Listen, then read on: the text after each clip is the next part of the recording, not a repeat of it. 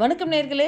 சுகமா? சுகமாக இருப்பீங்கன்னு நம்புகிறேன் ஸோ இன்னைக்கு ஜூன் இருபத்தி ஒன்றாந்தேதி இந்த நாள் எதுக்கு ஸ்பெஷல் அப்படின்னா யோகாக்கு. வேர்ல்ட் யோகா டே அதாவது இன்டர்நேஷ்னல் யோகா டே ஸோ இந்த நாள் இன்னொரு ஒரு அடிஷ்னல் ட்ரிபியூட்டும் இருக்குது இந்த நாளுக்கு ஒரு இதுக்கு. என்ன அப்படின்னு சொல்லி பார்த்தோன்னா longest day of the year அப்படின்ற ஒரு நாளுமே அது இன்னைக்கு தான்.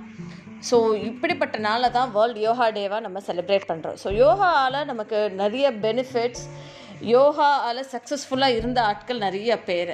ஸோ இன்னும் நம்மளுடைய மாடல்ஸ் இல்லை செலிப்ரிட்டிஸ் அப்படின்னு பார்த்தாலுமே எல்லாருமே இவங்க யோகாவில் ரிலே பண்ணுற ஒரு பீப்புளாக தான் இருந்துகிட்ருக்காங்க ஸோ காமனாக நம்மளுமே யோகா பண்ணால் நம்மளோட ஹெல்த் பெனிஃபிட்ஸ் நிறையா அப்படின்றது தான் சொல்கிறாங்க ஸோ இம்பார்ட்டண்ட்டான ஹெல்த் பெனிஃபிட்ஸ் என்ன என்ன அப்படின்னு சொல்லி பார்த்தோன்னா நம்ம உடம்புல இருக்கிற ஃப்ளெக்சிபிலிட்டி ரொம்ப மல்டிபிள் ஆகும் அப்படின்னு சொல்கிறாங்க ஸோ யோகா செய்ய ஆரம்பிக்கப்போ ஒவ்வொரு ஒரு பாஸ்டர்ஸும் நம்ம கையை நீட்டுறப்போ காலை நீட்டுறப்போ ஆட்டோமேட்டிக்காக நம்ம உடம்பு வந்து எக்ஸ்பேண்ட் ஆகுது. நம்ம போன்ஸ் எல்லாம் ரிஜிடாக ஃபிக்ஸடாக இல்லாமல் கொஞ்சம் ஃப்ளெக்சிபிளாக நமக்கு வந்து கொடுக்கும் அப்படின்றத சொல்கிறாங்க so second most important point என்ன அப்படின்னா yoga helps you to build strength strength build பண்ணுறதுக்கு இது ரொம்ப ரொம்ப ஹெல்ப்ஃபுல்லாக இருக்கும் அப்படின்னு சொல்கிறாங்க ஸோ நீங்கள் யோகா நல்லபடியாக பண்ணுறவங்களெல்லாம் பார்த்துருக்கீங்களா?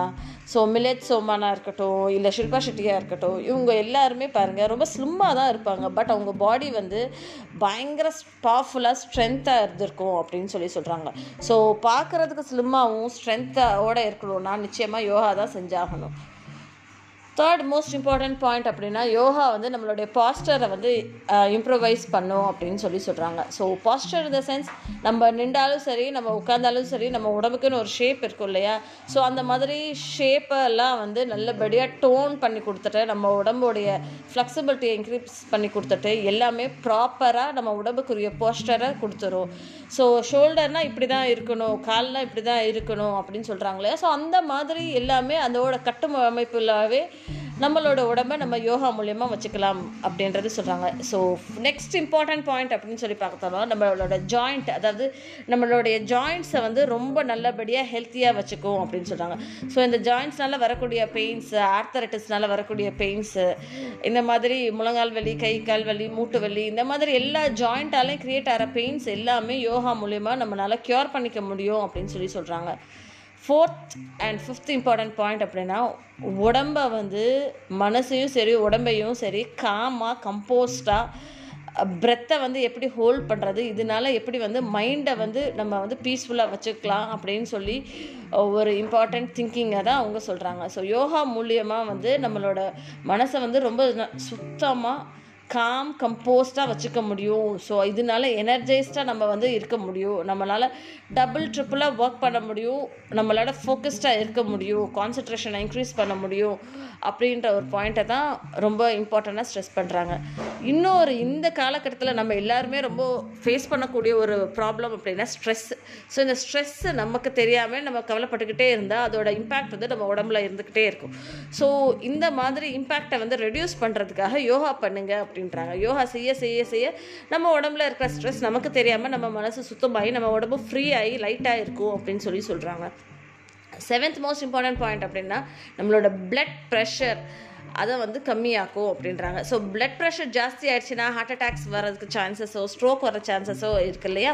ஸோ இதனால வந்து நம்மளோட பிளட் ப்ரெஷரை நம்ம கண்ட்ரோல் பண்ணி வச்சுக்கலாம். நம்மளோட யோகா கண்டினியூஸாக பண்ணிட்டு இருந்தால் நம்மளோட பிளட் ப்ரெஷர் வந்து கொஞ்சம் டிவியேட் ஆகாமல் கண்ட்ரோலாக இருக்கலாம் அப்படின்றது தான் சொல்கிறாங்க நெக்ஸ்ட்டு வந்து ஹெல்த்தியாக லைஃப் லீட் பண்ண ஆரம்பிச்சிருவோம். யோகா செய்ய ஆரம்பிச்சிடும் நம்மளோட சாய்ஸஸ் எல்லாம் சேஞ்ச் ஆக ஆரம்பிச்சிடும் இதோட எஃபெக்ட் வந்து நமக்கு தெரியாமலே நம்மளோட மனசுலேயும் இருக்கும்.